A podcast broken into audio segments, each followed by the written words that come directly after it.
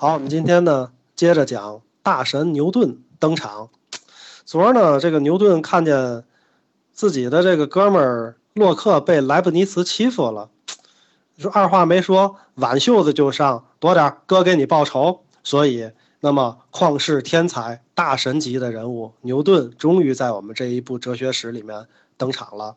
牛顿是个什么人呢？大家都知道，那他是伟大的物理学家、数学家。天文学家、哲学家、神学家，还是个炼金术士，而且他是一个小心眼儿，还是一个世界末日的预测者啊！大家说这没听错吧？这个他还是世界末日的预测者，那么我就得跟大家讲了，牛顿在晚年确实通过非常复杂的公式计算出了世界末日的具体时间，好像就在二零六零年。当然，我们讲牛顿就不讲那个苹果砸他脑袋那段了。我觉得那个实在是很无聊，因为至今为止，好像在牛顿的故居剑桥大学那个地方啊，还有一棵苹果树，成天被游客们指指戳戳的说：“你瞧那个，当年牛顿就是在那儿被砸的。”其实呢，我觉得这种事儿是古今中外都有的。就像我们这儿也有人立一个牌子，此处为武松杀西门庆处，那这种事儿其实是一样的。所以对于这种小八卦呢，不属于我们今天讲的范畴。我们啊一会儿讲牛顿的哲学，我们呢先说说牛顿这个人，对吧？既然是八卦谈哲学嘛，那事实上来讲呢，牛顿可是出了名的小心眼儿，而且是一名学霸。这个学霸的坏行为啊，就引起了很多的。后果，所以我们就说，这个牛顿先怎么给这个洛克报仇的呢？说他先这么欺负了莱布尼茨。当时呢，牛顿和莱布尼茨都是数学家，牛顿灭莱布尼茨就灭在微积分这件事儿上了。事实上，大家知道呢，现在的微积分公式也叫做牛顿莱布尼茨公式，两个人名字在一起的。其实有人研究真相，是人家莱布尼茨先在三年前就早早的找到了这个微积分的。原理，而且写了论文，但是牛顿的声望比莱布尼茨大呀，再加上英国很多民族主义者都心理上都支持牛顿，所以俩人在学术上吵了一架，无非就是说白了指责对方，说你哪年哪月哪日看过我笔记，对吧？或者说呢哪年哪月哪日我给你在通信当中透露过我微积分的思想之类的，而这个吵架的这个感觉是大家都不大高明，但是牛顿呢有这个皇家学会的支持。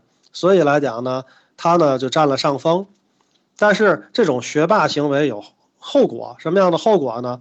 就是当时呢，这个莱布尼茨用的这个，这个这个微积分符号啊比较简单，牛顿的这个比较复杂，但是呢，大家在英国沿用了一百多年之后，英国才绷不住了，放弃了使用那种难用的牛顿的符号，改用莱布尼茨的。这一百多年，那是给死要面子、活受罪的英国学术界造成了巨大的损失。牛顿的学霸行为可不仅仅是这一个呀，那包括呢，事实上还有一位这个皇家学院的这个学者叫胡克，胡克也是历史上非常有名的大科学家，发明过一些很牛的机器啊，还发明过胡克定律以及细胞这个词儿。但是胡克呢，曾经因为牛顿在计算中犯过的一个低级错误，羞辱过牛顿。后来牛顿呢声望日盛，终于翻了身。那么这个时候，我们就看到了，在皇家学会的整个的这个学会里面，至今为止再难找到一幅胡克的画像了，就连一幅画像都没有留下来。但是呢，心胸说心胸，对吧？小心眼儿说小心眼儿，这个并不影响牛顿人家在学术上的巨大的成果。那么，当然牛顿呢还沉迷过炼金术。当时的那个时代呢，主要是因为化学啊跟炼金术没分开，所以牛顿呢这个脾气古怪呢，也有人说他跟这个汞中毒有关。因为在他死后呢，人们对他的尸体检验的时候啊，发现呢他身上确实含有大量的汞元素，可能跟他做这些化学实验是有关系的。那么牛顿逝世之后呢，也就是说他一七二七年逝世的时候，安葬在。英国最高级别的埋葬过众多英国国王的威斯敏斯特大教堂里面，英国给他举行的可是国葬，送葬的队伍延绵了好几英里，为他抬棺材的是两位公爵、三位伯爵和一位大法官。那么，一个平民出身的人能够获得比王公贵族还要大的荣耀，这就是科学的力量。所以，我们下面要讲讲牛顿在他的科学领域以及哲学领域到底做了什么？为什么我们要说他是一个大神级的人物？当然，在这里再小八卦一下，在牛顿牛顿下葬的同年，地球的另一端，伟大的雍正皇帝正在下令驱逐传教士。那么他们觉得西洋人竟说知识存在于人的脑子里，这话太扯淡了。我们在讲牛顿谈的哲学之前，我们先谈一下，我们觉得衡量某一个学说、理论、定理好用不好用，有什么标准没有？所以我们说牛顿为什么厉害嘛，对吧？那么其实呢，一个标准就是这个学术或理论它能不能准确的预测未来。第二个呢，就是看它能不能足够简要。我们先解释一下第一条，对吧？预测未来。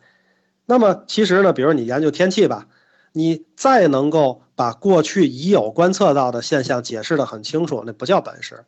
关键看你能不能预测到未来的天文现象。这个如果能预测起准确，那证明你的理论是非常优秀的。这是第一个标准。那么第二个标准呢，就是简单不简单，对吧？我们今天都已经接受了叫做日心说，就是大家知道地球啊绕着太阳公转，自己呢还自转。但是大家想，这个运动啊其实是相对的。其实我们现在就是说我们的这个学说是地心说，也其实没有错，无非是你在计算那个太阳的轨迹的时候，什么天王星、冥王星的轨迹的时候，那个方程很复杂而已，对吧？那么，因为它不是按照椭圆形去转嘛，所以它的方程非常的复杂。那我们为了简便，所以选择了日心说。所以研究理论定理好不好用的第二个标准就是它能不能很简要。所以我们用这两个要求去评价牛顿的力学定律的话，那我们觉得这绝对是第一流的理论。这个理论小到解释一块小石子儿。大到解释一个星球乃至宇宙中一切物体的运动规律，而且当时去观测、去验证的时候，觉得结果都非常的精确，以至于牛顿被人们去想象成为当时的大神。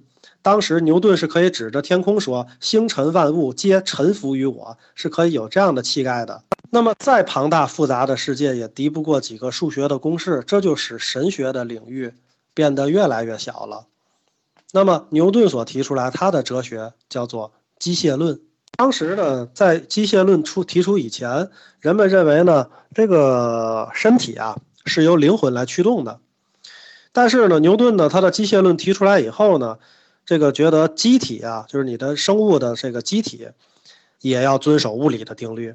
也要遵守能量守恒，也要遵守动量守恒的规律，所以生物的运动可以还原为纯粹的力学现象，而不需要灵魂的驱动。所以呢，通过这样的一个思路，人们就开始想了：那世界万物都要臣服于运动的规律，那么人类和动物的身体是不是也臣服这些规律呢？甚至我们产生思想和情感的时候，也是由于这些运动。也就是说，我们头脑中一些物质的运动所造成的结果，才产生了我们的意识呢。所以，这个世界的本质就是物质的，而这些物质的运动的结果，而导致了我们现在的所有的思想，是这样的一个思路。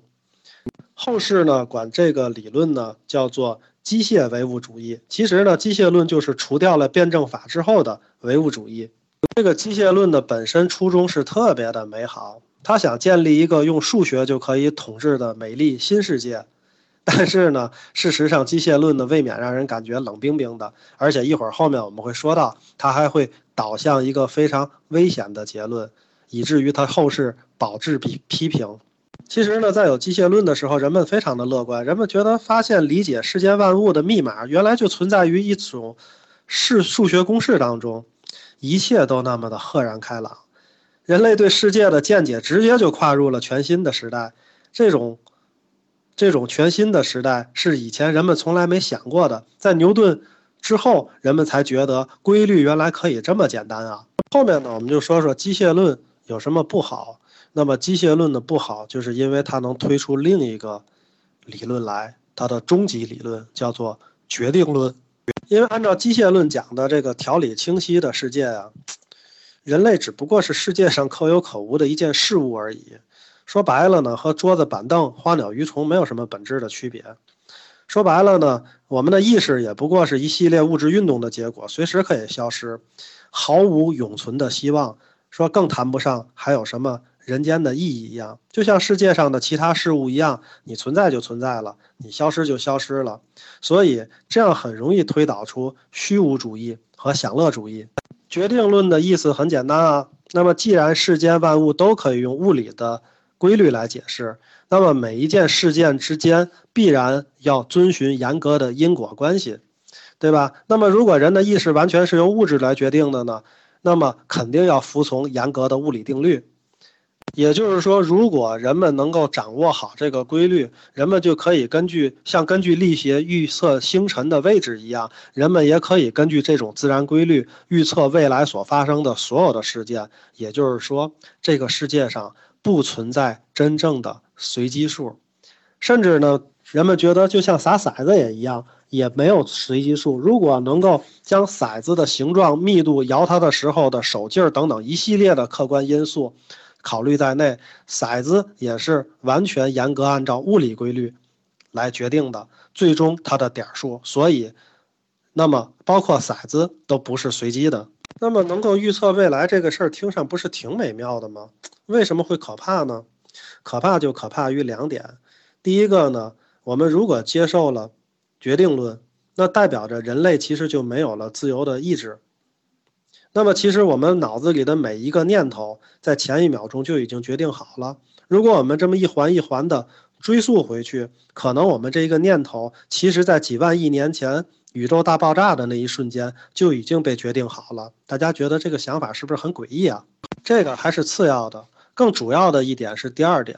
那么，如果是有决定论存在的话，那么人类就不需要为自己的行为负责了。因为什么呢？因为我所做的事情，事实上来讲，都是被以前的事情所决定好的，所以我不需要为自己的行为负责了。那么，就像呢，有人犯了罪以后，那么其实来讲呢，他说这个犯罪是由于我在以前受到过的歧视和多少不公正的待遇，才铸就了我今天易于犯罪的性格。那这么一看，说这个犯罪的罪犯，他所的这个犯罪行为。是他自己不能控制的，这都是社会的错啊。那推而广之，那这个人做错了任何事儿就不应该受到惩罚了吗？所以，决定论导致的特别严重的后果，甚至是荒谬和恐怖的后果，就是人类的社会秩序将荡然无存，人类的一切工作将变得没有意义，一切的罪行都可以得到饶恕和宽恕。这难道是机械论？和决定论的哲学家们，他们想要的世界吗？事实上，这个决定论呢，它很像这个佛教的因果论。这个，所以呢，每当讲到决定论的时候，就总讲到了佛教的因果。事实上来讲呢，这个因果论呢，它虽然荒谬，但是呢，它也能给人起到一些安慰的作用。比如说呢，我们在遇见挫折的时候，我们就会用到决定论。我们经常安慰自己说：“哎，这就是命啊。”什么叫这是命呢？这不就是决定论吗？再比如说，俗话还讲的说人的命天注定，胡思乱想也没有用。这种话呢，它都是决定论，用来安慰人还是挺管用的。当然，中国人的应用呢，就比这个还要更加的这个花样百出一些，对吧？遇到好事儿呢，这个中国人可就不说自己这是命了。那么遇到好事儿的时候呢，他说这个呢是缘，对吧？这是我跟好事是之前我以前结过缘。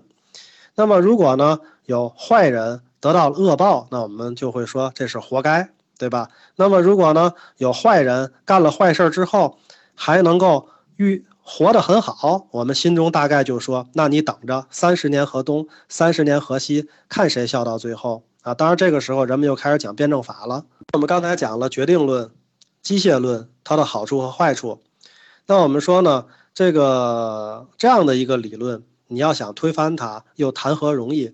我们前面说了，决定论可是有科学做后盾的呀。尤其在牛顿的年代，科学是受到盲目崇拜的。有什么人能够对抗全体的科学家呢？找到机械论和决定论的漏洞，将其一举击溃呢？这个事儿还别说，还真有人做到了。那就是我们下一次要讲的这个人的名字叫做休谟。好了，我们今天就讲到这里，谢谢大家。